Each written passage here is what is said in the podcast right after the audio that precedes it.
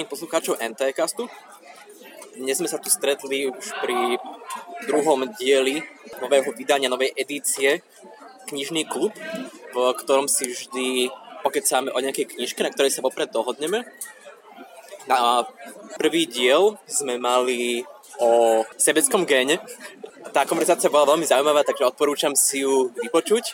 Po tej konverzácii sme si povedali, že by sme si pokecali ako naj, najbližšie o 6 stupňoch, čo je vlastne knižka o globálnom oteplovaní od Marka Linasa. Mesiac prešiel a teraz sme sa tu stretli. stretli. Je tu so, so mnou Michal, Maťa a, a ako vždy Metod. Vítajte.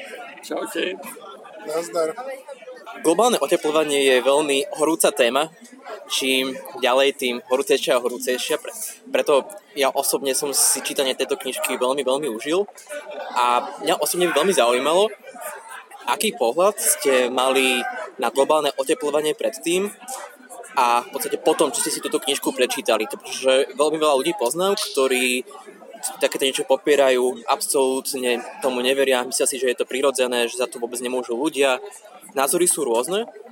V dnešnej dobe to už tak vnímam, že skôr ľudia si inklinujú k tomu, že áno, môžu za to ľudia a do nejakej miery nás to ovplyvní a že teraz sa skôr bavíme, alebo ľudia sa bavia o tom, že do akej miery, či to bude veľmi zdrcujúce, či nás to neovplyvní takmer vôbec. Takže skúste tak povedať, že aký ste mali na to názor predtým a potom, čo ste si prečítali tú knižku. Dobre, ja by som začal.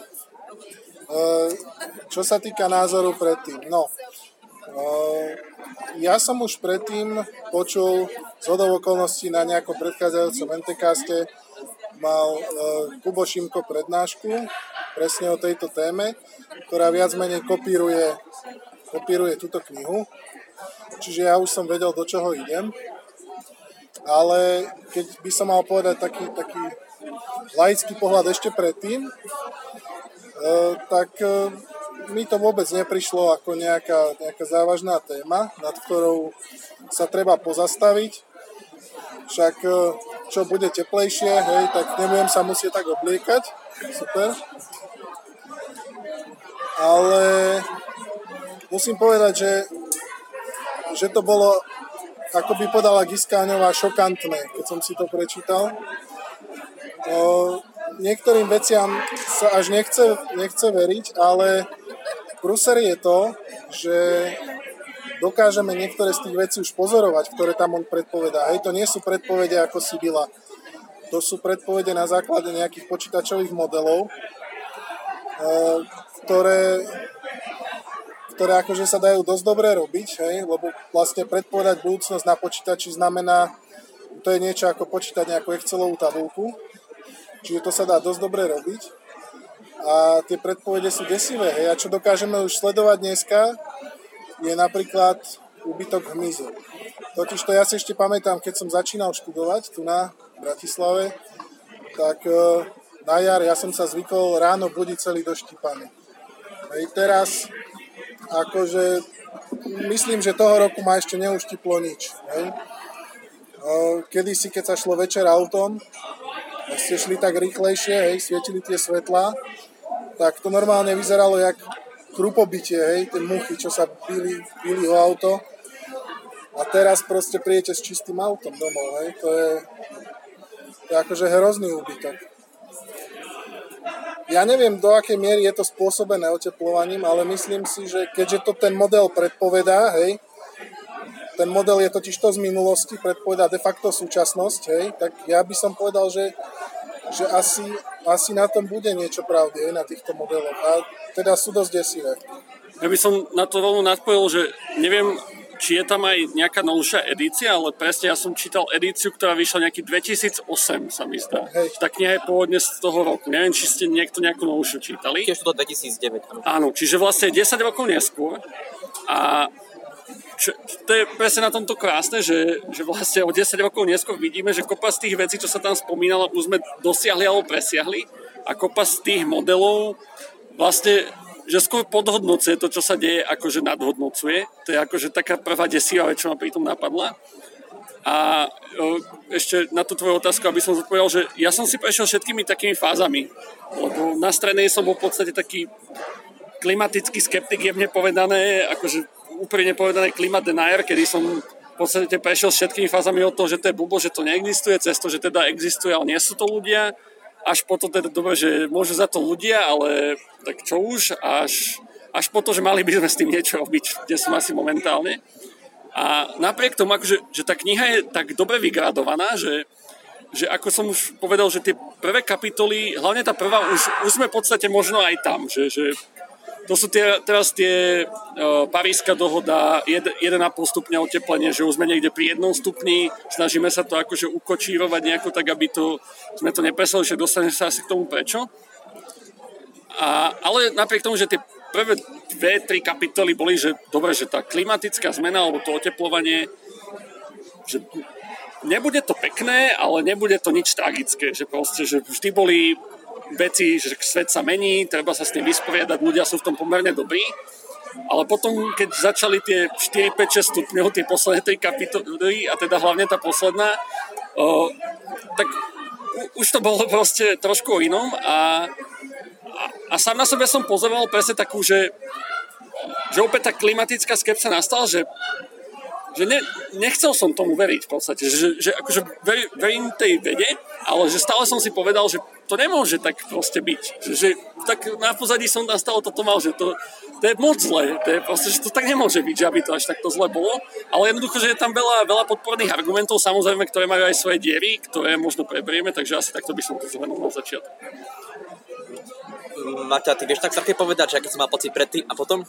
No, ja som keď si spomínate tak nástredné, tak vedela som, že nejaké globálne oteplovanie existuje, ale v podstate som to nejako neriešila, nejakú závažnosť klimatických zmien. O, potom som vlastne takisto bola na kubovej prednáške, o, ktorá ma teda vystrašila, že hej, že mali by sme to brať vážne. A následne som si prečítala túto knižku vedela som takisto, že do čoho idem.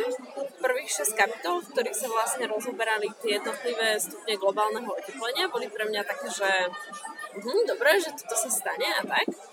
Ale najhoršie pre mňa bola vlastne posledná kapitola, kde bola nejaké také zhrnutie, že čo sa vlastne stane a kde sme, aké sú také tie limitácie, čo nesmieme prekročiť.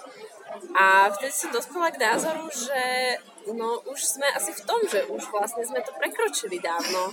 Lebo keď bola tá knižka písaná, tak tam bolo, že do nejakých 10 rokov alebo tak musíme znížiť a my sme to vlastne neznížili. My sme to ešte zvýšili, takže ja už neviem, či sa s tým vôbec dá niečo robiť. Akože on to tam opisoval v tých akože confidence intervaloch, alebo teda, že, že aká je percentuálna šanca, že to ešte máme šancu zaznačiť. A v podstate v tom 2019, či 2009, keď to písal, ak si dobre pamätám, takže vtedy sme mali 90% šancu, aby sme nepresiahli 1,5 stupňa a aby sme nepresiahli aj zároveň 450 častíc per milión CO2 vo vzduši, čo pokiaľ sme už prekročili, a to znamená, že už máme asi iba 60, proste, že, že radikálne klesla tá šanca, že proste z 90% na možno, že 50-50 teraz je, že či máme šancu, čiže hej. hej, tiež to bolo také desivé, že súhlasím s tým, že vlastne tých 10 rokov stačilo na to, že fakt akože verím, že možno ešte niečo sa zlepšiť dá, ale neviem, myslím si, že prídu aj vyššie stupne globálneho oteplenia a budeme to musieť nejako zvládnuť asi. Myslím, že sa v týchto názoroch dosť všetci zhodujeme. Táto by mi mohol dávalo zmysel na začiatok aj keď nehovorím stále iba o globálnom oteplovaní, aj dať nejaký názor na knižku, ako sa vám možno páčilo, ako to bolo napísané formou a celkovo nejaký pocit z toho, ako to ten autor písal ja už som to trošku naznačil, že bolo to dobre vygradované, akože že fakt, že to rozdelenie na tie stupne bolo dobre spravené, aj logicky, aj metodologicky. Zároveň akože úplne v tom prologu sám popísal slabiny toho prístupu, lebo Proste dá sa to pristupovať po rokoch, dá sa pristupovať po stupňoch, dá sa postupovať podľa nejakých geografických oblastí, jednoducho, že veľa vecí, ak sa na to pozrieť. A všetko má tieto tie úrovne proste confidence, ako to preložím do slovenčiny, ja už ani neviem. Interval spolahlivosti. Interval spolahlivosti, že ako sme si istí, že niečo sa nastane a kedy to nastane. Čiže že to, to, že oteplenie o 1,5 stupňa, o 2 stupňa, o 6, že on, on tam nevedel povedať, že kedy to nastane, ale popísal teda, že čo sa stane, ak to nastane a respektíve aké veci to môže vyvolať a spustiť. Čiže z tohto pohľadu to bolo metodologicky čistý napísaný, aj dobre vygradované, aj pre pochopenie to bolo dobré. Jediná taká slabina, čo mi tam prišla, bolo, že veľakrát mi chýbala lepšie popísaná metodológia toho, skade on vychádzal. On vlastne zhrnul veľa vedeckých paperov, veľa vedeckých štúdií a nešiel až tak do hĺbky. Sem tam áno, ale väčšinou iba popísal, že dobre, že v tomto sa písalo toto, v tomto sa písalo toto a mňa akože zaujímalo aj, že ako k tomu dospeli. A toto tam až tak veľmi krát nebolo. Čiže to je jediné, čo tomu mám takú výtku, čo mi tam vždy chýbalo, že keď som si, sa, si prečítal niečo zaujímavé, že mňa by zaujímalo, ako sme k tomuto dospeli, tak viac do hĺbky. Ako v niektorých situáciách to aj opisoval, to som si veľmi užil, že napríklad ko- korály, že v podstate prečo blednú, aj tam vysvetlil za tú, tú biológiu, tú fyziku, chemiu. Takisto opisoval skrátke, prečo teplejšie oceány vyvolávajú, vyvolávajú väčšie búrky. A práve takto to ma to možno, možno tam chýbalo viacej, že iba párkrát to tak, spravil. Viackrát, to je celé, čo mi chýbalo. Hej, ako v podstate takto neviem, že či vám to chýbalo alebo nie. No by tá kniha potom bola dosť dlhá na to, aby bola populárna. Hej. To je pravda, no, áno. Keď píšeš populárnu literatúru, musíš niečo obetovať. Už teraz to bol vlastne kompilát viacerých vedeckých prác, hej, ako by povedal kapitán Danko. A... On mi to nepovedal. A vlastne povedal. Povedal, povedal. že to bola taká, taká dobrá dizertačka. Hento. Dobrá dizertačka na slovenský štandard. Hej, hej. Každopádne to, čo si ty spomínal s tými modelmi, ja si myslím, že by to bola nuda, hej, lebo de facto by sa jednalo len o, o nejaké vzorce hej, na proste výpočty s číslami. To je niečo, čo asi ako čitateľ by som nechcel čítať. Ja možno zabrdnem, že tej predchádzajúcej Selfish Gene, že ten Dawkins to presne dokázal, že na pomerne jednoduchých príkladoch a jednoduchej matematike priblížiť ako keby ten model, ktorý to... Vy... Čiže takéto niečo mi no, tam to chýbalo. Sa, to sa pri počasí dosť dobre nedá. Hej, ako počasie je strašne zložité. Čiže chápem, že boli to slabiny a bola to populárna kniha taká, čo má zobudiť ľudí a to spravila. Čiže... Áno, áno. Ale ako musím povedať, že, že je napísaná brilantne, ako to, to chodia zimom riavky po chrbte, keď to človek číta. A ja si myslím, že presne toto je wake-up call, ktorý by mali akože počuť čo najviac ľudí. Hej? Presne toto. Pamätáte si niekto, kto vlastne Mark Vinas bol? Ja som mi to úplne vypadlo, asi to bolo na začiatku napísané. On Vedieť, je novinár, novinár v podstate, novinár, ak si to dobre pamätám, ktorý sa novinár slash dokumentarista, ktorý akože má aj iné knihy, ale venuje sa ako keby globálnemu oteplovaniu jednu z ich tém a jeho predchádzajúca kniha bolo sa mi zdá High Falls alebo niečo také, kde sa venoval ľadovcom čisto a vlastne ako keby cesto sa dostal ku globálnemu oteplovaniu. Ak si to, neviem, že možno niekto si to lepšie pamätáte. Nespomínam si. Ale v podstate je to novinár alebo dokumentarista. Čiže nie, nie, nie, nie je to klimatický vedec, že proste, že a možno to tomu dalo tú dynamickosť a tú, ten dobrý drive, ktorý tam je. Čiže to je niečo ako keď Marian Leško píše o politike. Hej? Pýtal som sa aj preto, lebo som sa zamýšľal nad tým, že ako takýto výskum môže vplyvať na jeho psychiku, lebo on tu vlastne celé roky zbiera informácie o konci sveta a ja osobne, kebyže to robím, tak neviem, aký by som mal z toho pocit. A spáčilo sa mi, alebo bolo prišlo mi zaujímavé také niečo, čo povedal na tej knižky, že niekde prednášal a potom išiel na vecko a tam počul taký rozhovor, kde boli takí nejakí dvaja ľudia kabinke a jeden druhému sa ospravedlňoval, že prepáč, som ťa zobral na takéto niečo strašne negatívne. A on tam vtedy ten Mark prednášku v globálnom oteplovaní. Lebo naozaj toto niečo vnímajú ako ľudia veľmi pesimistické. Vo vás to vyvolalo takýto pocit, že možno až taký pocit úzkosti niekedy? Tá konkrétna kniha nie hlavne vďaka tej poslednej kapitole, ktorá na jednej strane bola desivá, ale zároveň tam predstavil pomerne jasný plán, ako sa s tým dá bojovať. Ktorý je síce, že zložitý, som vral, že, politi- že veľa politikov aj v tom 2009 hovorilo, že je nepriechodný, ale proste popísal, že dobre, že toto fakt musíme spraviť, aj keď je to politicky nepriechodné.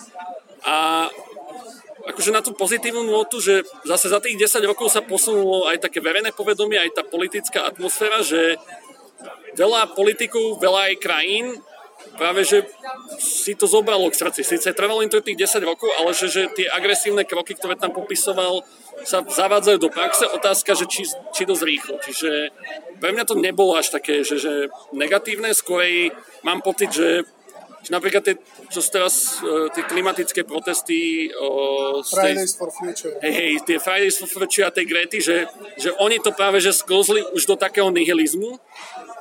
Akože faním im, že fakt, že ja sa teším, keď mladšia genera- mladí ľudia sa zapájajú, ale že tam už to práve sklza až do takého nihilizmu. Tá kniha mi práve, že prišla proste fakt, že vedecká, že proste, že si, je tu nejaký problém a máme aj spôsob, ako to vyriešiť. Aj tam konkrétne vymenoval 12, akože, o, ako on pomenoval, nepamätáte si takých nadžov, alebo sú koliky? Nejaké, koliky, hej, proste, hej, že, 12, proste, hej, že, proste, že každý z týchto nám dokáže to nok trošku znížiť a že z tohto pohľadu to nebolo pre mňa až také negatívne.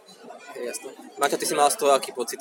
No, ja som z toho mala práve že dosť akože negatívny pocit. Najprv ani nie, lebo som to brala ako vedu, ale teda tá posledná kapitola, ako som už vravela, naozaj vo mne spôsobila tie negatívne pocity, ale nemyslím si, mm, že v nejakom zlom slova zmysle negatívne. Akože je dobré o tom vedieť, určite. Že mali by sme si to viac uvedomovať a čím viac ľudí si to uvedomí, tým väčšia je šanca, že tie zmeny prídu rýchlejšie a bude možno nejaký väčší tlak aj na tých politikov. Ešte máme možno tom šancu niečo zmeniť. Ako určite by si mm, malo čo najviac ľudí prečítať túto knižku, alebo by sa mali robiť nejaké prednášky, že som za to. Mm-hmm.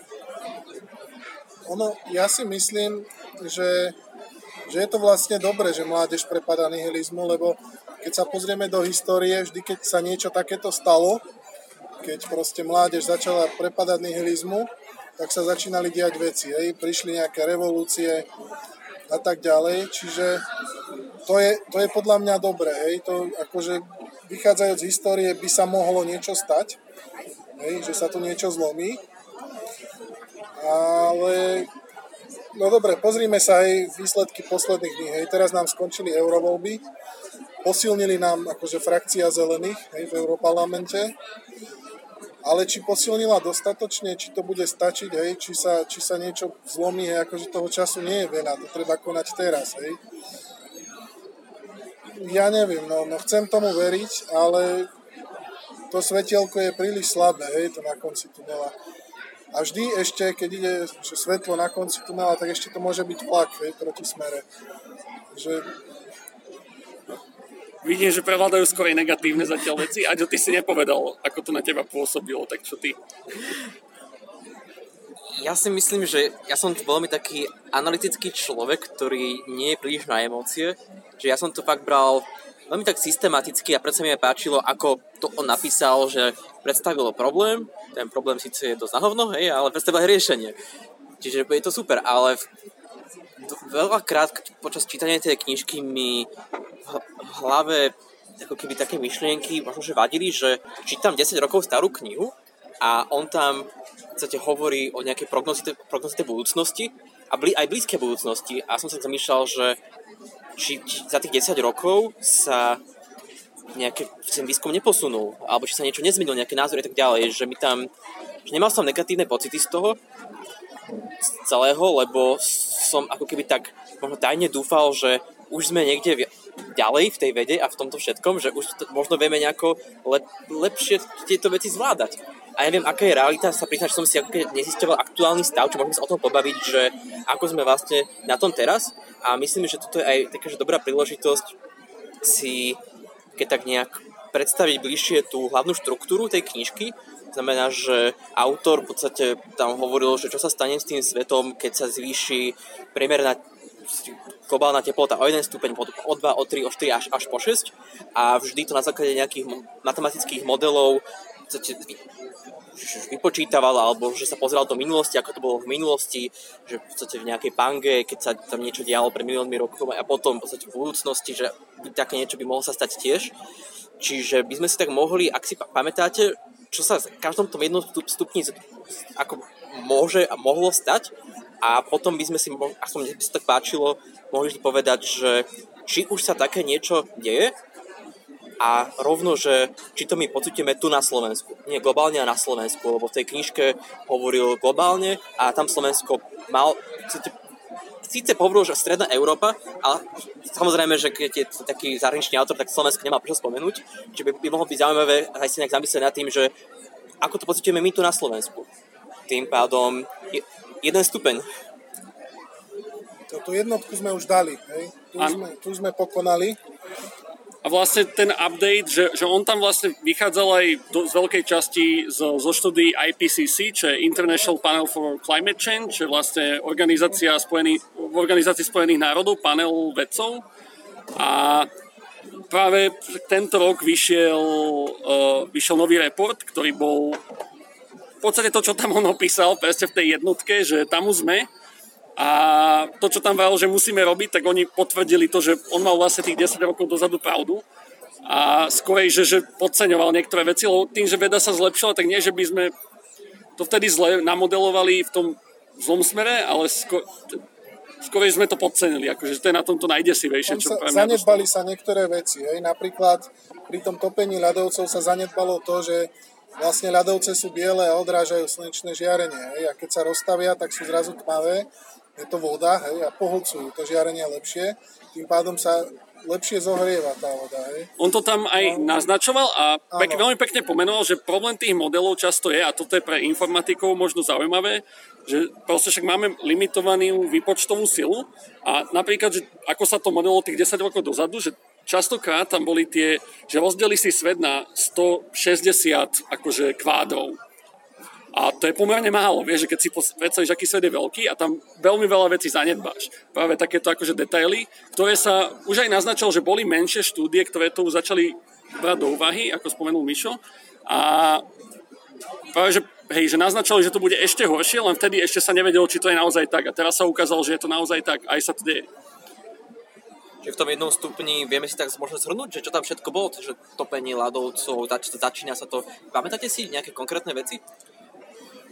No ja si pamätám asi konkrétne mm, tie choraly, že miznú a celkovo nejaké živočichy, rastliny, čo sú ohrozené, že hrozí takýto hromadný úhyn, hlavne čo sú nejaké zácné ekologické rezervácie, tuším Austrália alebo Nový Zéland a v Afrike, že hlavne takéto. Z toho prvého stupňa, hej, tie koraly sú určite, že taký, taký ten viditeľný, aj taký emocionálny dobrý tu, lebo presne je to farebné, ľudia to majú radi, turistikujú a je taký super uh, dokument, aj na Netflixe teraz sa volá, teda dva. Jedno je, že Chasing Ice a druhé je, že Chasing Corals. A vlastne ten Chasing Corals je inšpirovaný tým Chasing Ice, kde vlastne o, oni vlastne uh, tie timelapsy spravili s veľkými ľadovcami, s veľkými koralovými útesami a presne tam ukázali, že ako sa to fakt, že deje. Že to nie je len vedecký paper, ale fakt tam či už tie ľadovce alebo tie koraly natáčali niekoľko mesiacov a tam si videl, ako to zomiera ti pred očami.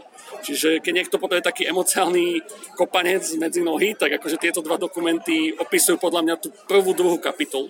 Dosť akože tak vizuálne a že naozaj sa to deje ono, čo najviac rezonovalo u mňa, je práve sucho.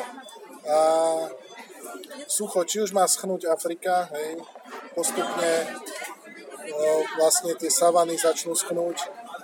To isté Austrália, hej, tá už je suchá teraz, dosť dobre, bude ešte suchšia. Potom sa bavíme o Strednej Amerike, e, takisto sever Južnej Ameriky, juh Severnej, hej, že už sa nebude dať hrať golf vo Vegas. Práve k nám prišiel očakávaný hlavný speaker Jakub. Hlavný speaker. Tak mal si prednášku o tom. Mal si o tom prednášku, takže mal by si o tom z nás vedieť najviac, teoreticky. Trocha ťa do toho zakomponujem, o, poviem ti, že akú otázku som položil na začiatku, akú otázku položím aj tebe, že akú, aký si mal o globálnom oteplovaní názor alebo pohľad na ňo predtým, než si túto knižku čítal a potom, ako si ju prečítal, čo sa zmenilo a celkovo nejaké tvoje pocity k tomuto. No dobre, tak uh, samozrejme už aj predtým som vedel, že to existuje. Uh, vedel som, alebo teda bol som presvedčený, že to spôsobujeme my, ale po prečítaní tej knihy som si uh, naplno uvedomil tie dôsledky. hej, že čo, čo to bude mať. Akože, že môj základný pocit eh, po prečítaní tej knihy bol blbý. Tak to poviem. No to by možno aj stačilo. Asi som, asi som sa neroz, eh, nerozišiel s, vami, s vami ostatnými. Hej, ako. Aby sme nenarušili tú štruktúru, tak bavíme sa momentálne o tej prvej kapitole 1 stupeň, tak možno, že čo k tomu jednému stupňu si pamätáš a akurát sme naznačili, že tá kniha je 10 rokov stará, vyšiel nový APCC model, ktorý je vlastne ešte horší ako to, čo tam sa predpovedalo. Že z toho jedného stupňa, čo si pamätáš a ako to vnímaš, že ako to momentálne vyzerá? Tak najviac mi utkveli tie kamenné láviny, lebo to je také, že dá sa to dobre pozorovať. Hej, sú na to kývka. Čo hej. sú to kamenné laviny, lebo ľudia asi nevedia, čo to nečítali. No tam uh, napríklad v Alpách, alebo teda všeobecne v pohoriach, ak, ak ustupujú, ustupuje ten ľad uh, horský, tak jednoducho ustupuje aj uh, nazvali by sme to permafrost, ale ono to vlastne už nie je permafrost, lebo to sú proste zmrznuté skaly. No a tie skaly, jak, jak sa topia, respektíve topí sa voda, ktorá, ktorá uh, pomedzi tie skaly sa dostala niekedy historicky, no tak uh, narúšajú sa, narúša sa stabilita tých, tých skál a občas sa nejaké akože väčšie či menšie kusy utrhnú a uh, ako, hej, no keď si to vygooglite, že Stone Avalanche, tak ako zopár akože veľmi pôsobivých a desivých obrázkov, alebo teda animácií, animácií, no, videí uvidíte, no. Pri tomto ma napadlo, že, že čo sme možno nespomenuli, že je te, tá kniha je štruktúrované, že 1, 2, 3, 4, 5, 6 stupňov, ale tam sa bavíme o tej priemernej globálnej teplote. Že? Ale čo tam bolo veľmi správne a dobre nazna- nie že naznačené, ale potvrdené tými výskumami aj pozorovaniami, že ono sa, planéta sa rýchlejšie otepluje vyššie a severnejšie, lebo proste tam je ten potenciál ako keby väčší, že vlastne v horách a severnejšie vidíme tie následky o mnoho skôr, ako dajme tomu v tých trópoch. Áno, no tak eh, keď ideme severnejšie, tak je viacej, viacej pevniny, hej, v princípe eh, na planéte, z okolností. No. Ale dobre, tie kamenné laviny sú len taká, akože vec, čo mi utkvela, ale v skutočnosti sú tam tie ďalšie, ten Dust Bowl, hej, ktorý je teda oveľa vážnejší, hej, teda proste piesočné búrky, ktoré vznikajú v dôsledku toho, že na nejakom území je príliš vysušené. To sme aj na Slovensku územie. zažili, kedy o, zástupcovia jednej strany o, točili video, ako majú piesok na kapote a o, akože mysleli si, že to je nejaký, o, jak sa to volá, tie chemtrails, hej, že poprašovali nás, ale v skutočnosti to bol dôsledok akože globálneho oteplovania, že fakt, že vetrí zo Sahary, ktoré aj v minulosti boli, ale teraz sa fakt, že každý rok sa to deje, že v Bratislave máme piesok zo Sahary. Áno. To sa u nás stalo? Niekedy? To sa u nás stalo na Slovensku, však si pozri normálne LSNS, normálne si z toho robila kampaň, že nás tu práškujú, ale v skutočnosti to bol piesok zo Sahary. Dobre, to musí byť vtipné video, určite si pozriem. Hm. Lebo som sa chcel akurát spýtať, že ako vidíte následky jednoho stupňa tu na Slovensku, tým pádom ste mi vlastne odpovedali, že toto a možno nejaké ďalšie vás napadajú? No ja som to práve už spomínal s tým hmyzom, hej, že proste nás už nemá čo štípať. To, to je strašné, hej, aj tu sedíme a je, jedna muška tu lieta medzi nami. A to je všetko. Vysypajú, vysychajú vlastne keby že tak ako sa topí permafrost, zároveň mokradiny vysychajú skorej, respektíve nedrží tak pôda vodu. Lebo to je taký ten paradox, čo si ľudí neuvedomuje, že čím je sušia pôda, neznamená, že ona viacej vody siakne, ale práve, že menej. Že to je, tiež akože pre mňa to bol šok, keď som sa to prvýkrát dočítal, ešte akože pre touto knihu, ale v tejto to bolo tiež akože viackrát spomenuté, že vlastne čím suchšie, suchšie pôdu, suchšie prostredie máš, tým menej vody je schopná poňať. Či už je to te, v tom siakaní, alebo v tým, že keďže nie je pod bodom mrazu dlhodobo na horách, tak neznikne snehová pokrievka, ale je dáž, ktorý hneď stečie proste. A sú prívalové povodne, čo tiež sme zažili na Slovensku. A to, že nie, že by v minulosti neboli, len posledné roky sú čím ďalej tým bežnejšie, že proste v horských oblastiach proste príde prívalová z hory a vytopí dediny že my sme to, ja som študoval handlovej a tam práve, že normálne to bolo fakt, že pomaly v zimnom mesiaci napršalo a spláchlo tam dediny, lebo namiesto snehu padala voda a to sneh zatiaľ čo napadá, voda proste stečie. No hej, ale my si to tu ešte vylepšujeme, hej, v odzovkách, uh, tým, že si tu rúbeme lesy, hej, prehnanie. A teda ten hmyz e, by som pri, pripísal osobne viacej možno používaniu pesticídov. Hej, hoci nevylučujem, že, že tým, že je teplejšie, tak jednoducho uh, sa aj tie podmienky pre ten hmyz menia. Konec koncov uh, v posledných rokoch prenikajú do strednej Európy v podstate tropické komáre ktoré, ktoré prenášajú akože dosť nechutné choroby. A toto je možno tá vec, že prečo stále je veľa ľudí, ktorí akože popierajú globálne oteplovanie, lebo hej, že spomenie sa, že hmyzu budok, uh, zrážky, neviem čo, ale na to je veľa iných vysvetlení. A to je to, že, že ono to nie je, že, že iba kvôli globálnemu oteplovaniu. Je tam veľa iných vecí a akože, že ťažko sa aj potom argumentuje bez toho, aby si zachádzal do tých detajlov čo, hej, čo som aj naznačil, že v tej knihe mi trochu chýbalo, že ne, nemám z tej knihy až takú muníciu, čo by som niekomu povedal napríklad na tento hmyz. Že, hej, že on mi môže povedať, že presne pesticídy a neviem čo, odlesňovanie a dobre, že viem, že tá zložka globálneho teplovania tam je, ale neviem mu povedať do akej miery. To v tej knihe až tak nebolo. Jasné, ale, ale zase akože v tom momente hej, môžeš začať útočiť na pesticídy, hej, akože v pohode, akože nie, niekam to padnúť chápem, musí, hej, chápem, to len... vôbec nie je akože na škodu na to upozorňovať aj na tieto veci, hej. Áno. Dobre, ale sú veľakrát aj také argumenty, že čo keď je to nejaký prirodzený priebeh prírodný, ktorý sa jednoducho deje a vôbec to nemá, alebo iba malý súvis s globálnym oteplovaním, že takto to proste má byť, že každých nejakých 100 tisíc rokov je tu nejaká pohroma, že teraz poďte na to prišiel znova čas. Že takýto je býva argument. Tak naozaj mi tiež, ako ak teraz si spomenul, chyba taký nejaké, že, že fakt také dôkazy, že tak, možno nejaké štatistiky alebo ne, fakt také niečo konkrétne veci, by som mohol argumentovať, že áno, toto sa takto deje kvôli tomuto a tomuto. Že v tomto oteplovaní že, že to, že to spôsobujú ľudia a CO2 a iné plyny, tam je to pomerne jasné. Akože že v tomto to viem odargumentovať, aj na základe tej knihy tam to je pomerne dobre popísané, že tie koncentrácie ako nielen korelujú, ale doslova je tam dokázaná kauzalita. Že to je to, že častokrát chyba kauzalita. To je dokázaná kauzalita, že tie plyny, že boli tam tam opísal, že boli súťažiace modely, doslova, že vedci sa byli, že, že či teda v minulosti, keď bolo teplejšie, že či kvôli tomu, že bolo teplejšie, bolo viac CO2, alebo že kvôli tomu, že bolo viac CO2, je viac, uh, je teplejšie. A tie modely, ktoré pravia, že skleníkové plyny spôsobujú oteplenie, jednoducho vyhrali. Čiže tam to je pomerne silné, len už nevieme ísť na takú tú jemnú hranicu, že, že ktoré konkrétne veci to globálne oteplovanie a ktoré sú iné veci. Čiže tak globálne sa až tak nebojím, skôr tie detaily tam sú také fázy. Čo sa týka tých efektov, tak e, napríklad hurikán na južnej pologuli, hej? alebo teda v južnom, v južnom Atlantickom oceáne, ako nevydaná vec, hej? zrazu sú.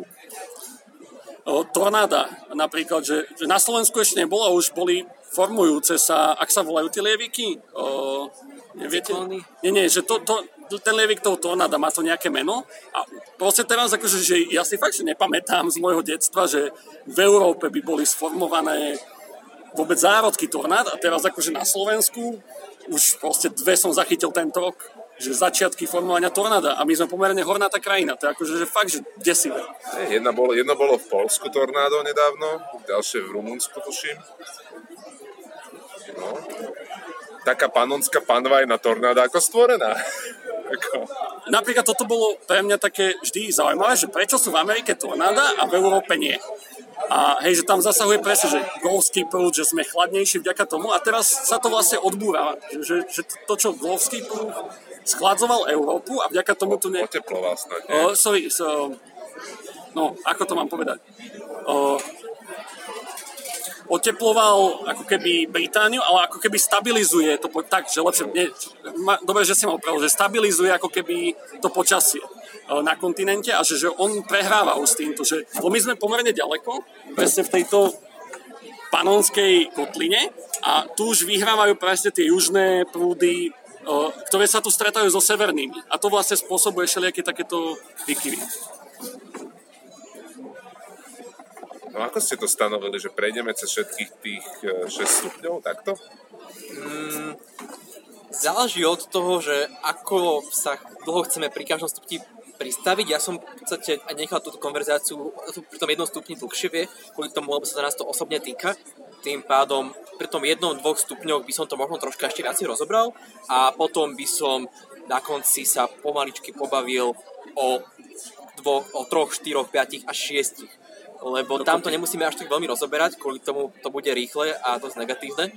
A ešte k tomuto jednom dvoch stupňoch, tak sme tu spomenuli nejaké oteplo, oteplovanie oceánov, nejaké, že sa topí permafrost, sú viacej súcht, nejaké tornáda kde by nemali byť. To znamená, že tieto veci sa na svete vyskytujú v nejakej forme, v nejakej intenzite.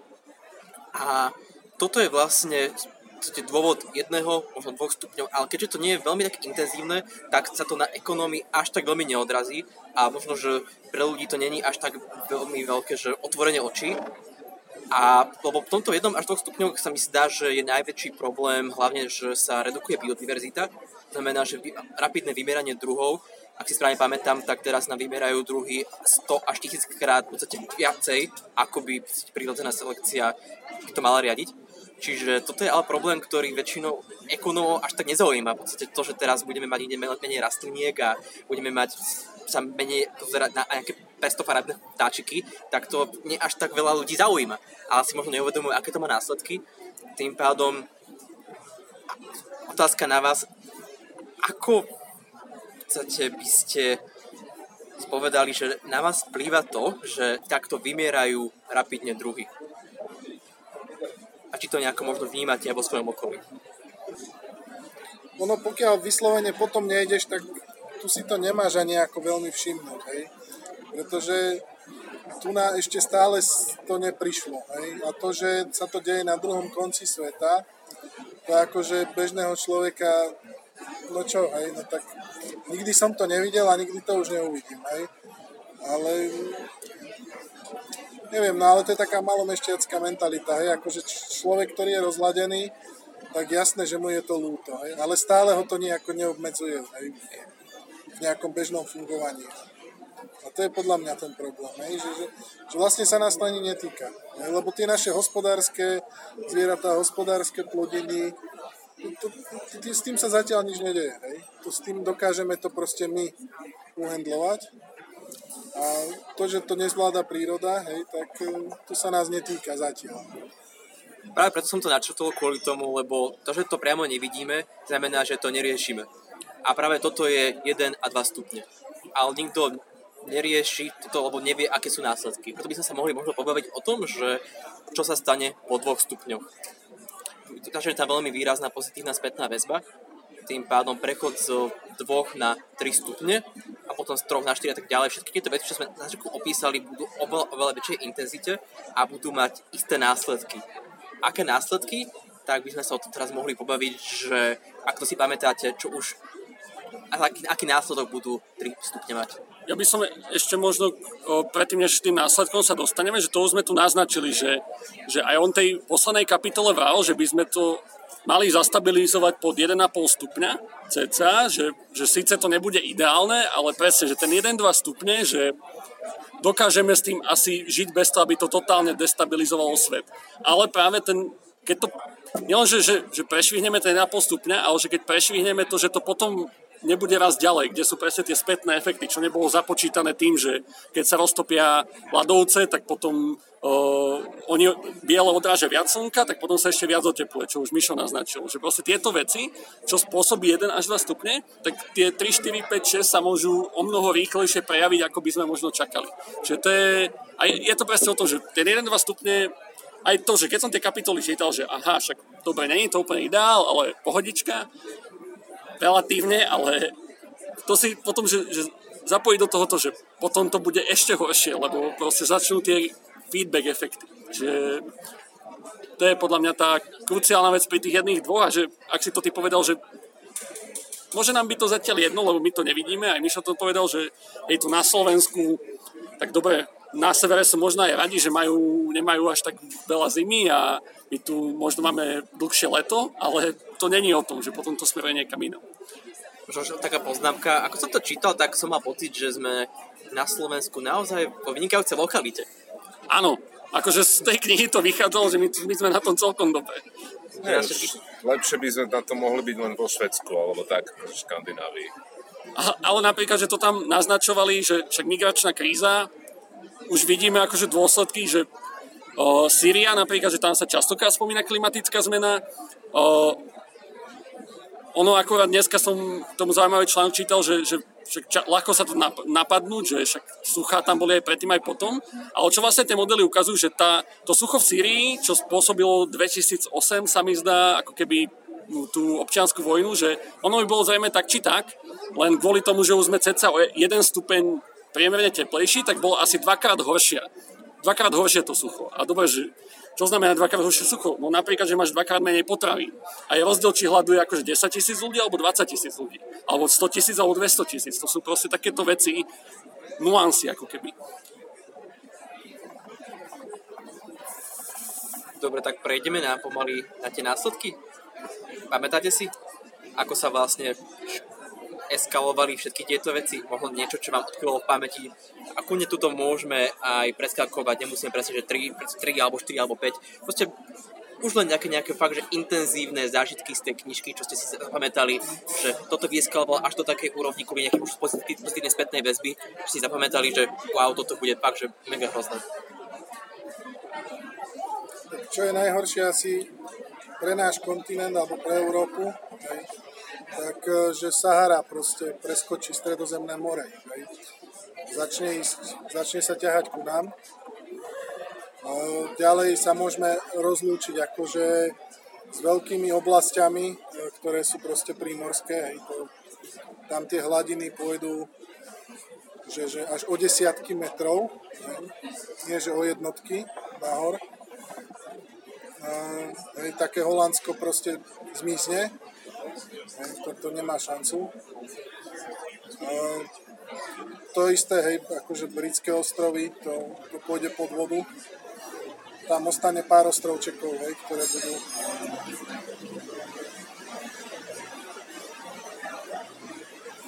No a prídeme vlastne o plúca, hej, ako uschnú nám všetky pralesy. To, hej, zhoria. Zhoria. No, toto napríklad bola vec, čo som si predtým tak až neuvedomoval a ma dostala, že a ešte aj k tej predchádzajúcej knihe to tak nadvezuje pekne, že, že tie dažďové pralesy, oni nie sú evolučne prispôsobené na sucho, čiže tam vlastne, keď nie je dlho vlaha, tie stromy a príde tam požiar, tie stromy to neprežijú. Že proste napríklad, že stredoeurópske lesy sú pomerne evolučne odolné voči ohňu. Že normálne, že stromy, keď obhoria, sú to, doká- sú to schopné ako keby do veľkej miery prežiť.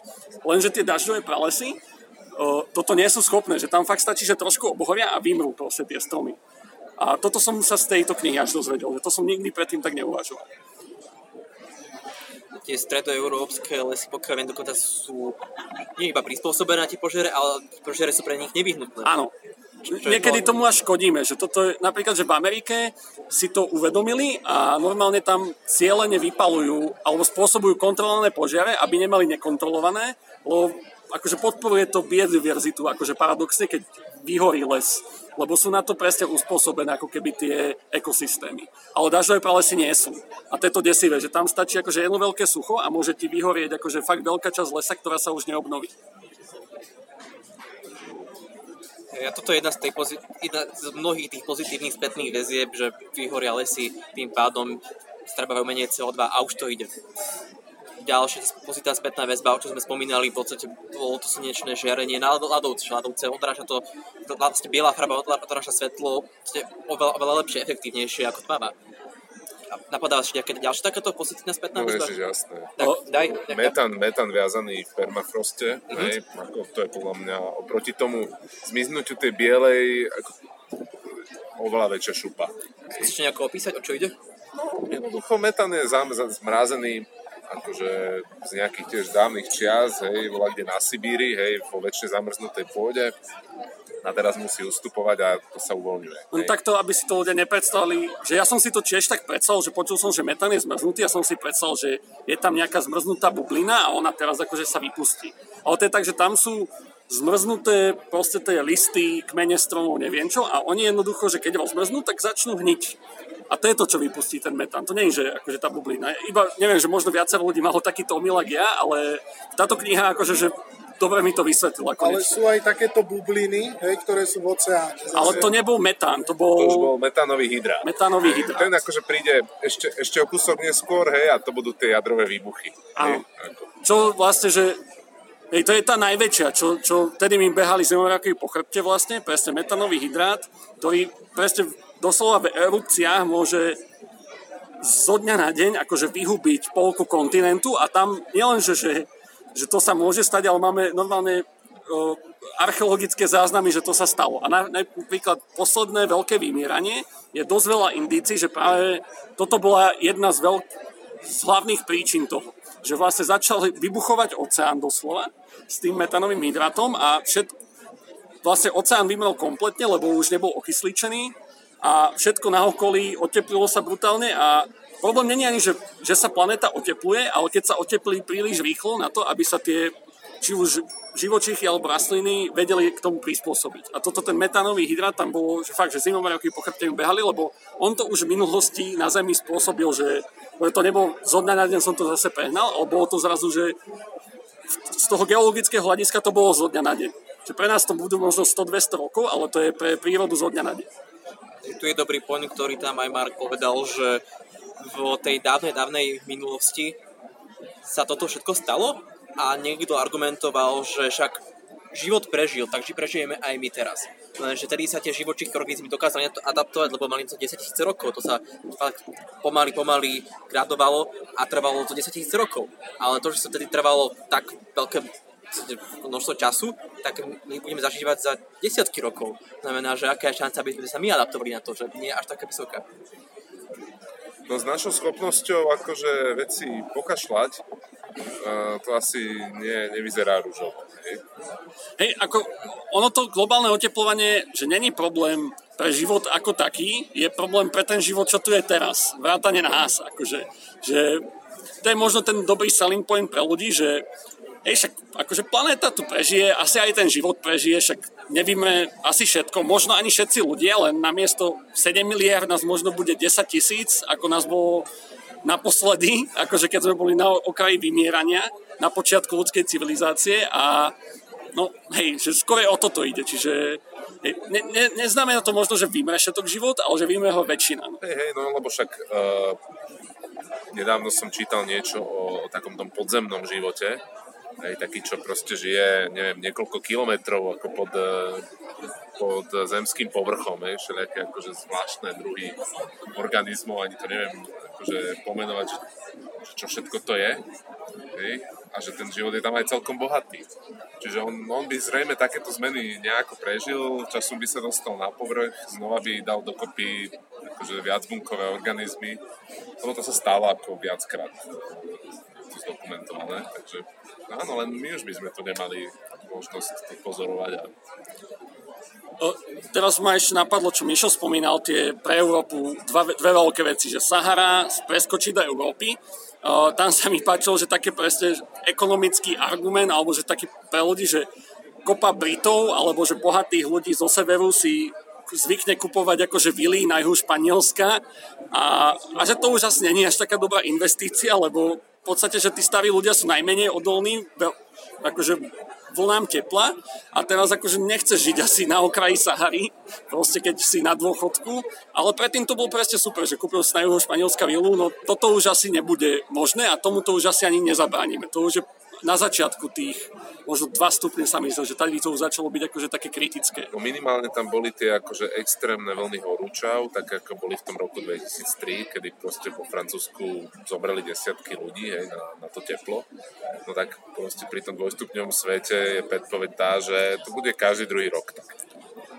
A druhá vec, e, čo si spomenul Mišo, boli, bolo, že Holandsko zmizne.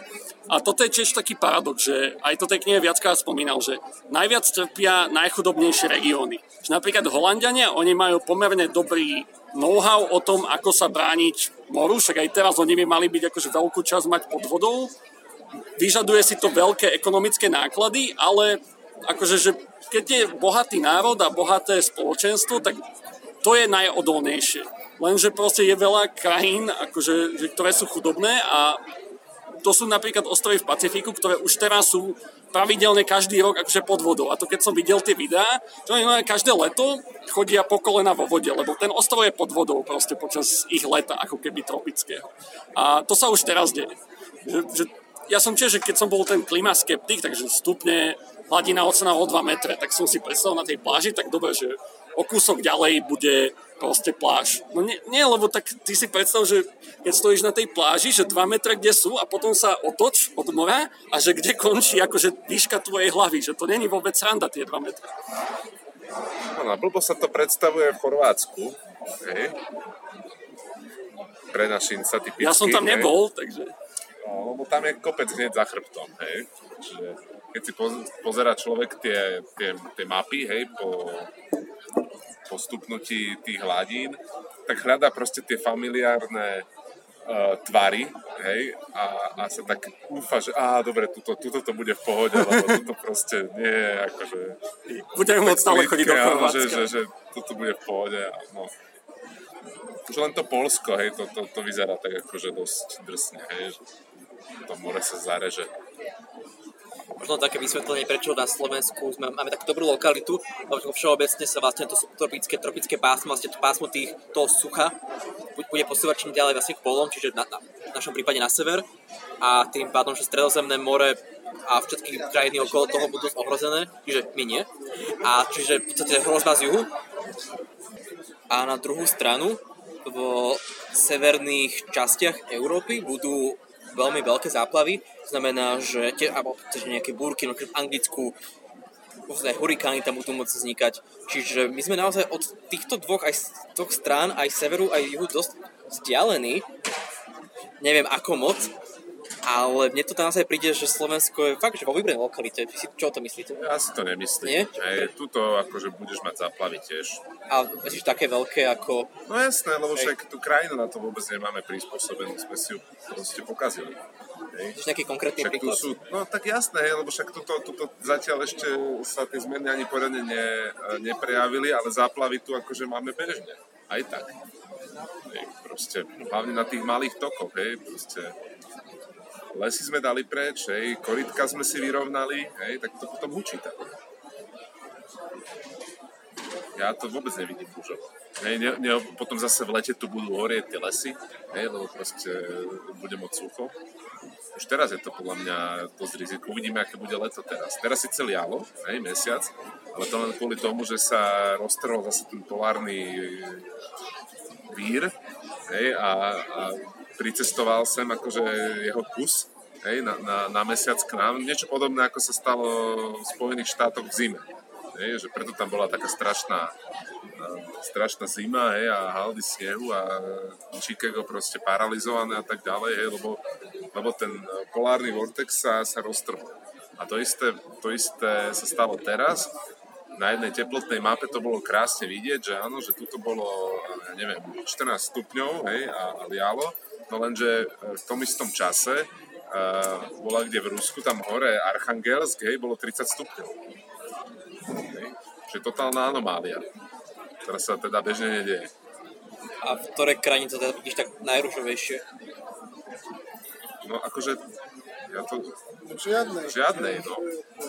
Lebo žijeme v globalizovanom svete, tu si proste nepomôže. Ale že... to není o tom, že globalizovaný svet, to je o tom, že proste všade bude zle. To... Nebude všade zle, len proste, že tam, kde bude... Dobre, že všade bude horšie, je... a niekde bude aj lepšie, akože. Len proste však, čo spravia ľudia, tak pôjdu tam, kde je lepšie, však o čom sa tu celý čas baví v imigračnej kríze, že ľudia chcú ísť tam, kde je lepšie a všetkým nám to tu vadí, kde nám je lepšie tak toto sa akože iba znásobí, že čo sa asi stane. Ja práve to sa pýtam, že do ktorých častí sveta budú ľudia migrovať, pravdepodobne na sever. Podľa knihy to bolo pre Európu presne, podľa knihy, že to bol Južný pol a stredná a severná Európa v podstate. Že tam to vychádzalo kvázi najlepšie, takže máme sa na to tešiť. Sibír, no, Kanada, akože tam, no len, len jednoducho to, to proste nejde, hej? Akože Indiu nedáš, akože len tak akože na počkanie inde, a, a teda tam bude tiež púšť samozrejme. Jedna vec, čo som chcel určite spomenúť, som si to aj zapísal a teraz ma napadla, tak bolo o, americký vlastne stred, že vlastne momentálne, ako bol, bol volá kedy Egypt, že o, pšenic, o, pšenič, ak sa to... Obilnica. Obilnica, obilnica, nepšenil. Obilnica Európy alebo Rímskej ríše, tak momentálne akože Amerika je obilnica sveta. Že tam sa fakt vyprodukuje pomerne veľká časť akože jedla na svete. A o, akože vo filme Interstellar ja som napríklad, že, a veľa ľudí som si všimol, že nechápalo, že čo, čo sa stalo proste na svete, že tie piesočné búrky a kukuricu tam proste, že, že, a, až pri čítaní tejto knihy presne keď tam opisoval, akože, že čo sa stane v Amerike, neviem konkrétne pri ktorom stupni to bolo, tak som si ťukol, že, že ten Nolan, keď akože písal ten Interstellar, že on to vedel a že vlastne celý Interstellar je o tom, že globálne oteplovanie dospelo proste ku nejakým dvom, stupňom sa mi zdá a čo to znamená, že proste musíme vypadnúť z tejto planéty.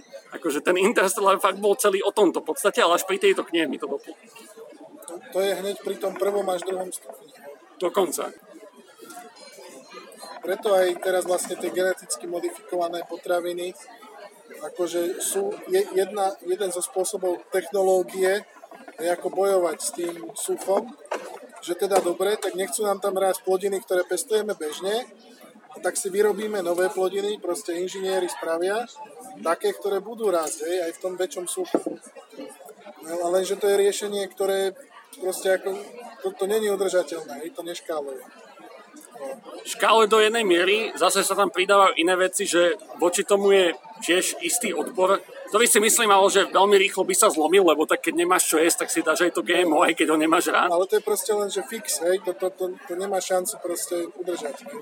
Tieto naše fixy, tie sú akože to, hoci čo vám hoci kedy kto bude hovoriť, tak každý ľudský fix na zložitý systém z pravidla e, iba oddiali hej, a presunie problém do inej, do inej sféry a v žiadnom prípade ho nevyrieši. No my informatici o tom niečo vieme. Hej. Presunieme sa tým pádom k časti. Čo s tým? Aha. Ja na individuálnej úrovni ja sám, čo s tým môžem spraviť. Ja keď som v podstate tú knižku dočítal, bol som akorát, nejak to bol nejaký tuším, týždeň pred európskymi podstate voľbami, tak som si povedal, že asi bude toto dobrý nápad. Chcem ísť a voliť za niekoho, kto reálne má takýto nejaký v podstate, je, jednak proeurópsky, ale aj pro globalizačný program tak, a, a globálne oteplovanie. Nejaké som si vybral, čiže to bol napríklad krok pre mňa, ale či to niečo zmení, nevidím to v podstate hneď na mieste, ako nemyslím, že, žia, že žiaden môj fix nebudem hneď vidieť. Tým pádom by sme sa mohli pobaviť trocha o tom, čo ja na individuálnej úrovni môžem spraviť, možno nejaké moje denné návyky zmeniť, alebo aké sú vlastne možnosti. No. Odkiaľ to uchopiť? A možno si spomínať na tú prednášku, tam som to rozdelil tiež na dve časti, hej, že na individuálnej úrovni a potom akože na tej celospoločenskej. Na, dajme najprv individuál. Dobre, tak akože na individuálnej e, akože je, je funkcia, ktorú akože optimalizujeme, v podstate uhlíková stopa jednotlivca. Hej. Tá by mala byť uh, niečo pod 2 tony CO2 ročne, svet, celosvetový priemer. Aktuálne ten celosvetový priemer je asi trikrát väčší. Samozrejme je to veľmi nerovnomerne rozložené. U nás na Slovensku sme zhruba na tom priemere. Čo inak ako hovorí o tom, že, že, že je tu v podstate menšina obyvateľov Zeme, hej, ktorá sa správa o dosť nezodpovednejšie ako veľká, veľká časť ľudí. Nechcem ukaz- nechceme ukazovať prstom, ale je to hlavne západná Európa a USA akože Áno. najzápadnejšia Európa. Jasné, no. ale akože dobre, že, že tým pádom akože priemerný Slovák, hej, by musel ísť na tretinu. Inak tuto určite každému odporúčam individuálne, je na to veľa kalkulačiek, ja čo používam osobne od eh, World Heritage Fund, kde si viete, akože pomerne, akože je to taký hrubý odhad, na pár otázkach odhadnúť svoju uhlíkovú stopu. E, Ja som bol osobne celkom spokojný so mnou, lebo som skončil niekde na 96% toho dvo, dvoch tón, čiže kvázi som akože zodpovedný svetový občan, ale boli tam veci, ktoré som vedel optimalizovať. Ale rátal si do toho aj služobné cesty? E, tam je, že, že proste lety mimo služobných ciest a toto je napríklad vec, čo stále nemám v sebe vyriešené. Čiže nerátal som na služobné cesty a hej, že toto je vec, čo ešte musím vyriešiť, čiže za to hovorím, že mám čo zlepšovať, ale v tom mojom osobnom živote som na tom relatívne dobre, samozrejme, že chcem to ešte stlačať nižšie, a hej, že, že čo v podstate robím nič komplikované, že nevlastním auto, chodím pešo, chodím verejnou dopravou, nesnažím sa cestovať, pokiaľ nemusím, akože že raz som bol v živote lietadlom na dovolenke, aj to, že do Polska, že kvázi akože krátky let a v podstate, hej, že, že nie je to až také komplikované vlastne, že človek, aby to dal osobne na tie dve tony, u mňa je najväčší problém, hej, že cestujem biznisovo, že to mi akože znásobuje niekoľko násobne celú moju. Ale že moja osobná stopa, keď mám dajme tomu prácu, ktorú by som si asi vedel nájsť, že robím lokálne, by som to vedel udržať. Čiže nie je to, že nedosiahnutelná vec, aby to tak znelo, že trojnásobne to Slovak musí zmenšiť, ale nie je to, že nedosiahnutelná vec. Čo meso? No, nie som taký typický Slovak, že musí byť každý deň meso. Čiže ja v podstate si dám meso keď to príde. Akože raz za, neviem, možno týždeň, dva idem na burger z roboty, väčšinou chodím akože do azijských kuchýn, čiže nejaké kuracie fo alebo zeleninové fo a proste neviem, že meso pre mňa není taká podstatná vec, úplne by som sa bez neho vedel zaobísť. Keby je drahé napríklad, tak by som asi ešte menej kupoval, čiže myslím si, že ekonomia funguje, že keď je... Pre mňa je akože úplne ridiculous, ak sa to povie po slovensky, že ridiculous. Smiešné. Nie, nie, smiešné je moc slabé, to je v podstate, že absurdné, alebo smiešno absurdné, niečo také, že, že fakt, jedlo bez mesa na Slovensku, takmer všade, je drahšie ako s mesom. Proste, že, že toto mi príde brutálne ako, že, ridiculous, že, a to, to podľa mňa veľa, veľa spôsobuje pre ľudí, že však dobre, že ja nechcem zase, že ja som pomerne o, dobre zarábajúci človek, ale keď akože človek, čo až tak dobre nezarába, tak nakúpi tie kurence lacné, lebo tak to je pomerne dobrý zdroj energie a proteínu, z ktorého sa naje celá rodina, ale proste, že má veľa iných no, bočných účinkov, že nemôže si dovoliť ako keby tú zeleninu drahu kupovať v takom množstve, že toto mi príde akože taký veľký problém, ktorý nie je zatiaľ vyriešený na Margo tohto, vysvetlil by si prosím ťa, Jakub, pre poslucháčov, aký má súvis meso, jeho produkcia s týmto celým? No jasné, no tak uh, súvis má asi taký, že jednoducho na vychovanie jed, rovnakého množstva uh, mesa, hej, v porovnaní s nejakými rastlinnými potravinami, je potrebné oveľa väčšie množstvo zdrojov, hej, spojené hlavne teda s tým, že, že tie zvieratá musíš niečím krmiť. Hej. Uh, znamená ako, ja neviem, napríklad 80% polnohospodárskej pôdy, a, kde sa niečo pestuje, sa v skutočnosti pestuje kvôli tomu, aby sa nakrmili nejaké zvieratá. Hej. Inými slovami, akože keby sme sa všetci stali vegánmi, hej, tak jednoducho v princípe tento problém s celým týmto globálnym oteplovaním by sme tu akože možno ani nemali. Hej, pretože by bolo oveľa viacej lesov, Napríklad aj piva možno keby menej pijeme, ale tak to je zase z rastlín, takže... No ako uh, aj výroba jedného pol litra hej, uh, stojí, ja neviem, proste tisíce litrov vody na to padne. Ale na druhej strane potom, keď sa na to človek začne pozerať uh, na, na, na, na iné potraviny, tak, tak takéto horibilné množstva vody, konkrétne spotrebovanej, nájde akože všelikde, hej, čiže z tohto ohľadu to potom skôr je message, že, že ak, ak, ak pocítite výčitky svedomia, hej, keď, sa, keď sa sprchujete, hej, že, že musím sa krátšie, pretože plýtvam vodou, no tak vedzte, že, že uh, že to možno nie je až také hrozné. Z na druhej strane, tá voda, ktorá padne na to pivo, hej, tak tým sa myslí aj tá, ktorá spadne z neba, alebo je použitá zo zavlažovania a to nie je samozrejme prvotriedná pitná voda, ktorú sa my sprchujeme hej, v tejto krajine. Čiže akože zložitejšie, nerad by som akože do, do toho ďalej išiel. Ale ono to asi nebude až tak zlé, lebo jeden český pivovar sa zaviazal, že najbližších 150 rokov bude variť stále podľa tej istej receptúry z kvalitných českých chmelov. Držíme im palce. Takže tým pádom som sa nebal, hej, keď, keď sa zaviazali, že to budú robiť. Jasné, ako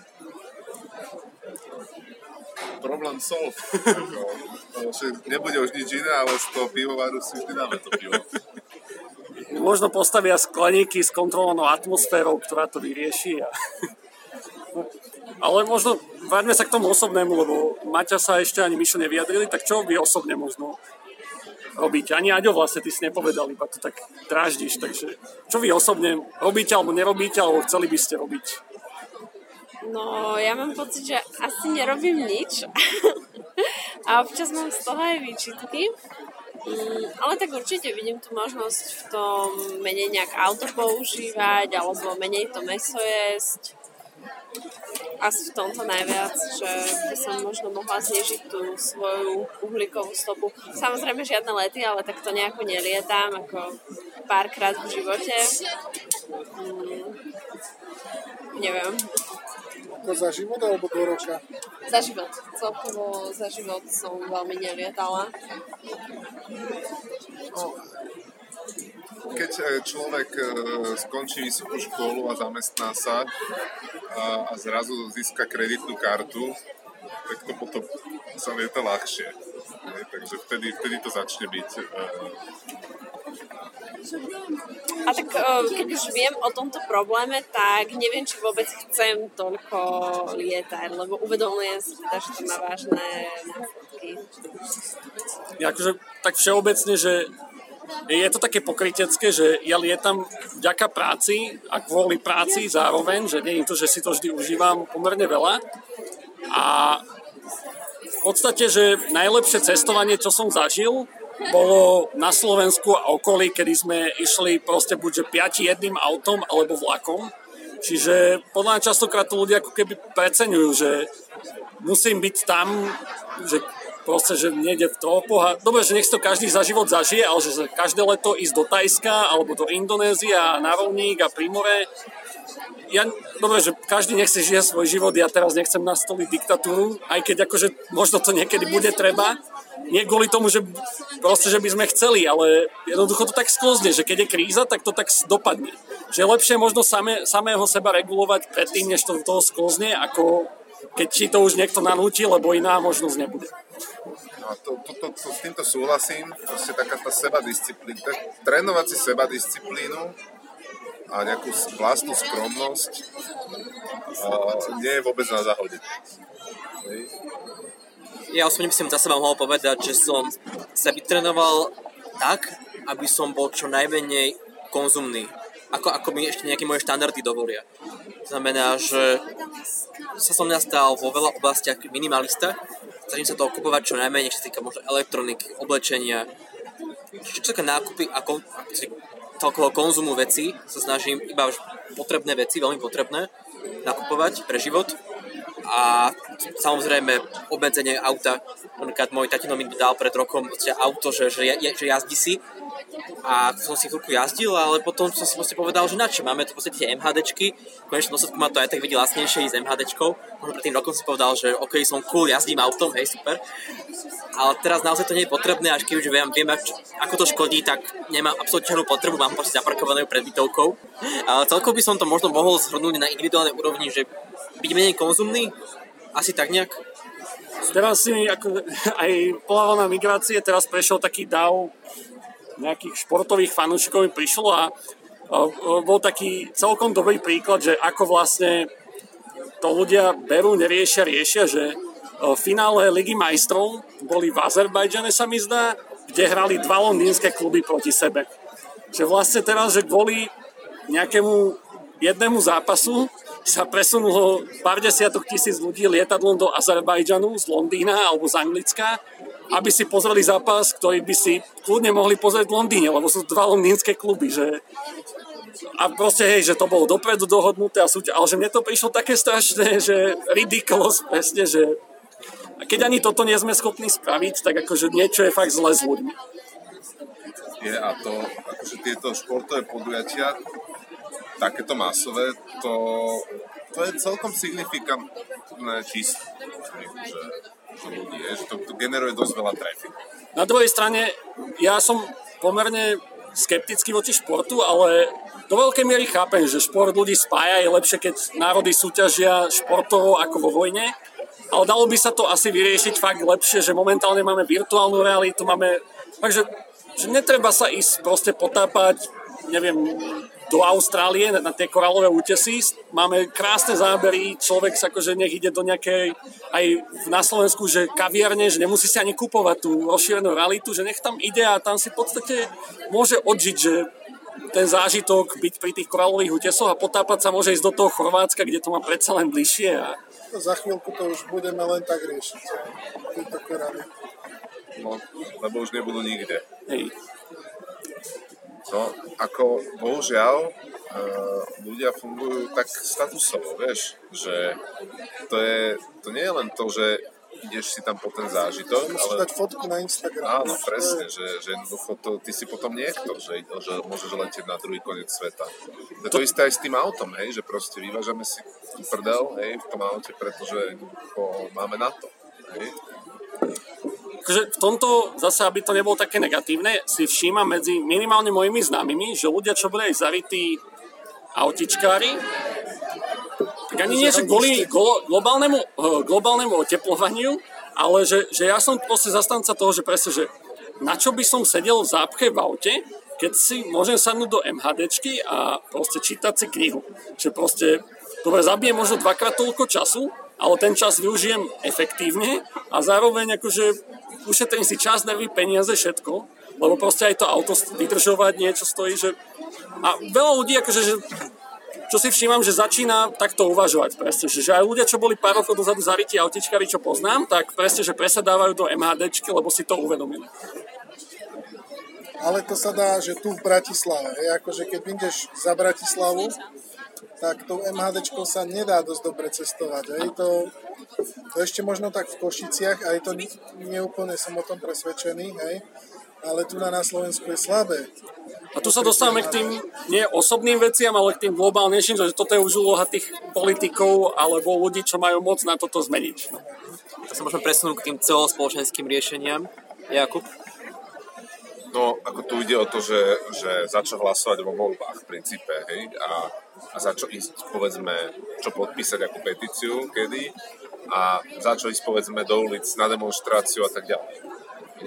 Toto akože z pozície jednotlivca máš akože šancu. Jasné, môžeš sa angažovať viac, hej, vstupovať do rôznych organizácií, alebo, alebo možno rovno aj do tej politiky, byť ministerským úradníkom, hej, akože všeli, čo sa dá. No a potom teda, že, že, že, že ako meniť kormidlo na tej celospoločenskej úrovni, no tak tam je tých ten veľa. Hej. Akože prvá otázka je, že ako vyrábame energiu.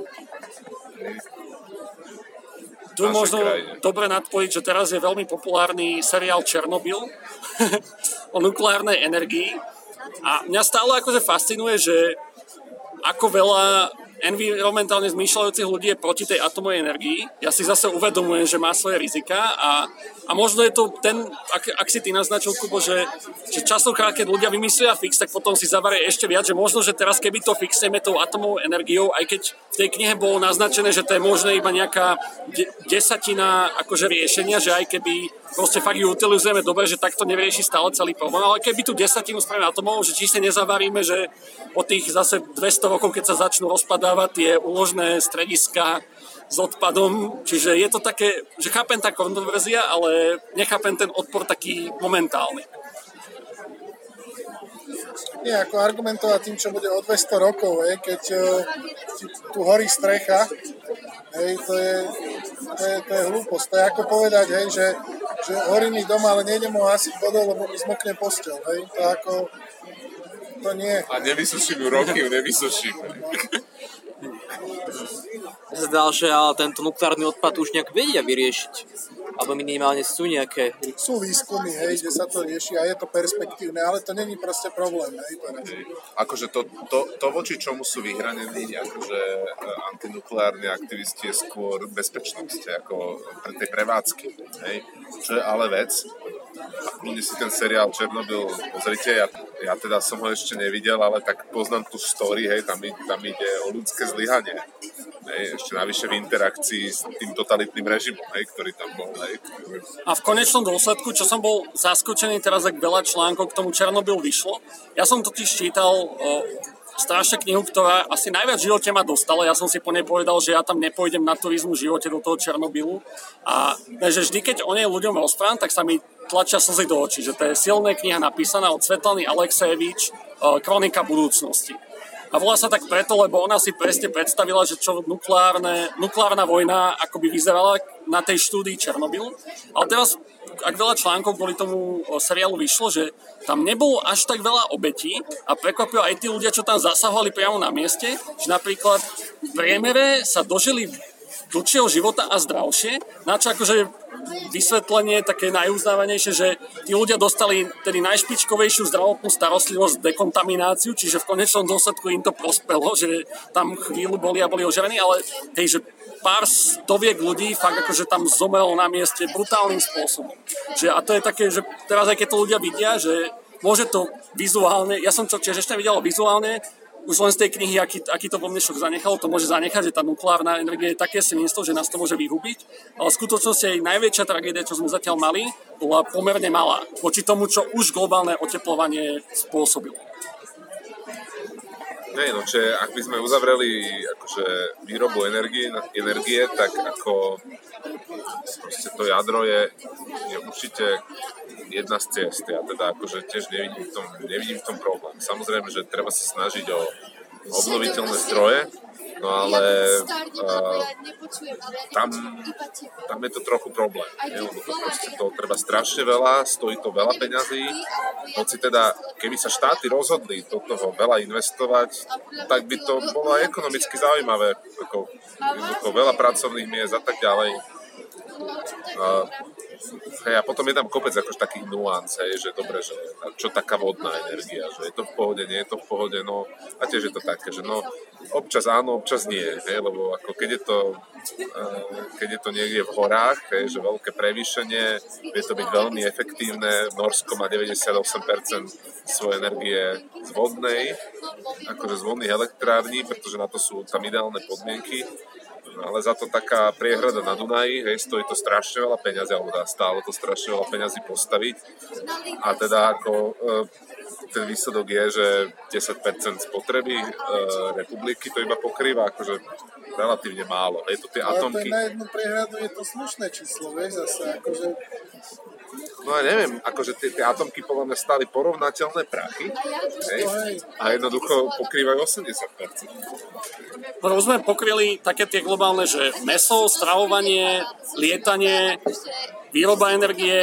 Napadá vás ešte niečo? Alebo spomínate si tej knihy na tie ďalšie body, čo by sme mohli akože globálne spraviť, nie na tej osobnej úrovni?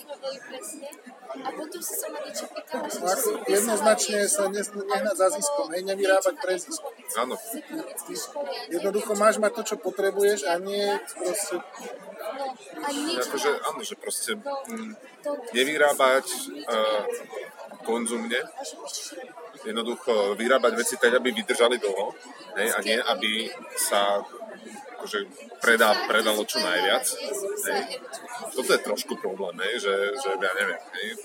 A toto je zase no, klasika, čo, čo asi informatici aj inžinieri poznajú, že, že keď si nastavíme niečo, čo meriame, napríklad v ekonomike HDP, tak potom proste, že keď sa bude toho menej predávať, že konečnom dôsledku to môže byť lepšie, ale HDP môže klesnúť. Že to je taký paradox. A je to presne dôsledok toho, že keď meriame niečo, čo možno nie je až tak relevantné. Áno, akože zbaviť sa HDP ako E, nejakého ukazovateľa hej, vo verejnom diskurze hej, a, ne, a nemať z toho modlu, ako to je určite základ. Ono to HDP vlastne aj tak, aj to ani, to ani nič nehovorí proste o, tých ľuďoch, ako sa majú. Mne sa páčilo, že, že sa mi zdá, že Grécko to bolo, alebo kto, že presne keď vstúpali do eurozóny, aby splnili podmienky, tak oni v podstate do HDP začali započítavať čiernu ekonomiku, že predaj droga, prostitúcie, lebo však to sa tiež točia peniaze a zrazu im vstúplo HDP proste o neviem koľko percent a vybavené. Čiže, hej, že tie metriky sú dosť dôležité. Že na, toto je možno tá, tá najpodstatnejšia vec, že, že povedzme si však, že o čo ide v živote, že aby sme akože točili peniaze, alebo aby sme žili dobre. Ako napríklad, keď ste písali No áno, hej, akože každý tu rieši, však aktuálna téma v Bratislave je parkovacia politika. Hej. Tak každý v tom vidí len tie peniaze. Hej. Proste, že no, teraz budem platiť a všetko bude rovnaké. Hej a, a, ten, a tu akože premennú, že, že kvalita ovzdušia, hej, alebo, alebo ja neviem, nejaká psychická pohoda ľudí, hej, počas dňa v tom meste, ktorá sa v konečnom dôsledku, jedna, jedna aj druhá z týchto vecí, hej, sa v konečnom dôsledku prejavia na zdraví, hej, a na, na nákladoch na zdravotnú starostlivosť, hej, tak to akože nikto, nikto neberie, hej, proste do tej, do tej rovnice. Hej, proste, áno, Ty si chcel ešte niečo na to HDP povedať? že to ne, ne, asi, asi niečo také, že to nehovorí nič o kvalite života. Áno, no, že ako sa máme, hej, lebo čo sa meria tým HDP, že koľko sa tu vyrobilo aut, hej, akože, a čo má z toho bežný človek, hej, ako,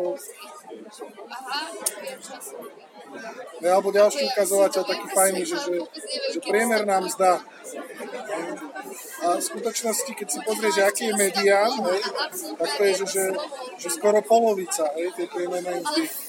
A, to je, a ten medián akože, keď máme štatistiku, hej, a teraz počítame nejaké rozdelenie, tak e, akože priemer sa používa len vtedy, keď je blízky medián. Hej. Ako ten medián je oveľa významnejšia metrika, ktorá niečo hovorí. Zase, aby sme to moc nekomplikovali. Ale priznajme si to, počúvajú nás najmä uh, iní technici. To je možno vec... Pre mňa je akože dôležitejšie, že, že, či sa cítim dobre, hej, akože či mám nejaký vysoký plat. Akože podľa toho som si aj vyberal zamestnanie, keď mám povedať, hej, že nešiel som po najväčšom čísle, ale po nejakých najväčších, ako by som to nazval, možno, že osobných benefitoch v zmysle, že ma to zaujíma, hej, to, čo budem robiť.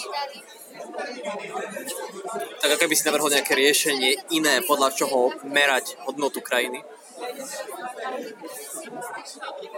Ono, robia sa teraz také rebríčky, že rebríček šťastia, alebo rebríček e, najlepších miest na bývanie, hej.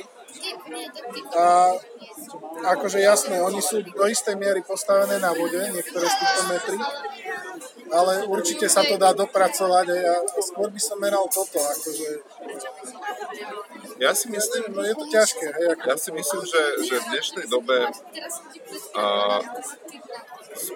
zberu dát z našich zariadení by vôbec nebol problém natrenovať klasifikátor, ktorý by určoval priebežne počas dňa, či sa cítim dobre, alebo sa necítim dobre.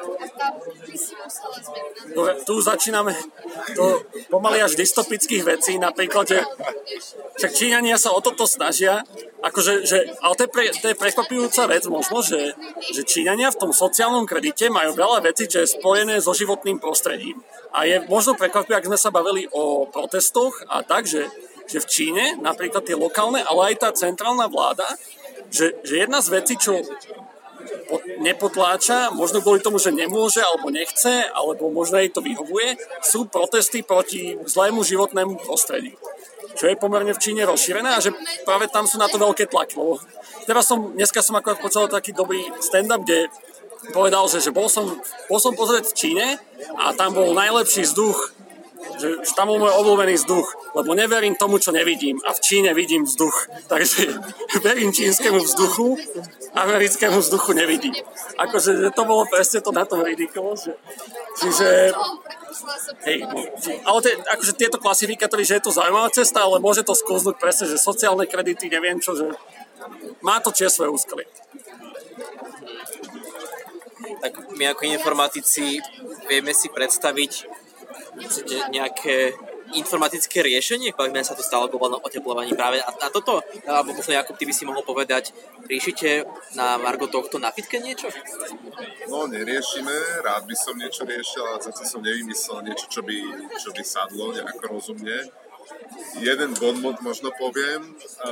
Podporujem vývoj hier, preto som presvedčený, že keď niekto akože namiesto zahraničnej dovolenky na druhom konci sveta ten istý čas pre gamey doma za počítačom, hej, tak v princípe neprispel k tej klimatickej kríze tak veľmi.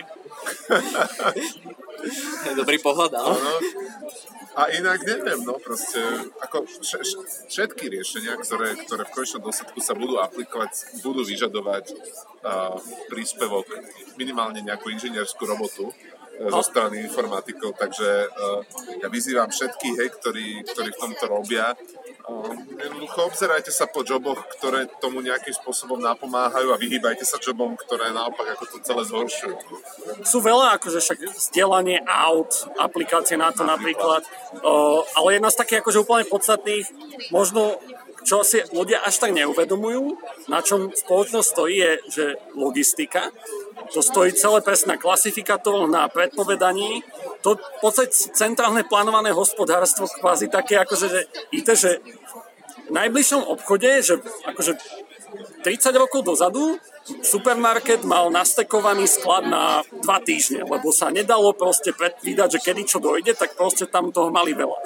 Teraz bežný supermarket má na jeden deň akože zásoby, lebo vieme dobre akože predpovedať, čo kam treba kedy dodať. Čo akože to optimalizuje aj využitie tých zdrojov v konečnom dôsledku. A toto akože informatika šetrí reálne náklady a toto sa dá vždy zlepšovať.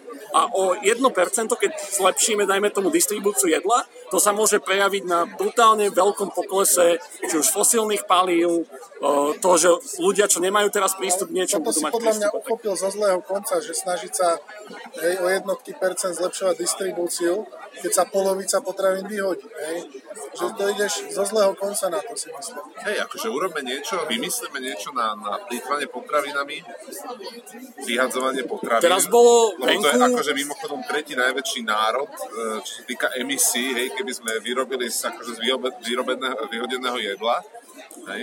Teraz bol venku rozhovor s dánskou aktivistkou, ktorá tam v podstate pretlačila, že supermarkety prestali dávať také tie akcie, že 3 plus 1, menšie balenia, že presne aby ľudia nekúpali v prvom rade zbytočne a v druhom rade, že presne, že keď je niečo po záruke, častokrát, akože, že už to obchod nemôže predať, ale že môže to dať akože ľuďom, ktorí to potrebujú. A to napríklad na Slovensku nefunguje, v Dánsku to už funguje. Ale to není problém to, že ty si kúpiš 3 plus 1 hej, a že potom doma vyhodíš, ale to, že to vyhadzujú v tých obchodoch, hej, to, že to v reštaurácii. Áno, a však to hovorím, že dve veci, že rade, že nekúpiš tak veľa, rade, že to, čo by si mal, vy, čo už akože nemôžeš predať, že nevyhodiť to, ale že častokrát sa to dá skonzumovať, lenže proste z nejakého dôvodu to nemôžeš predať, lebo zákon, lebo neviem čo. Ja napríklad by som úplne pohode, keby v obchode sú proste regály, že veci po záruke.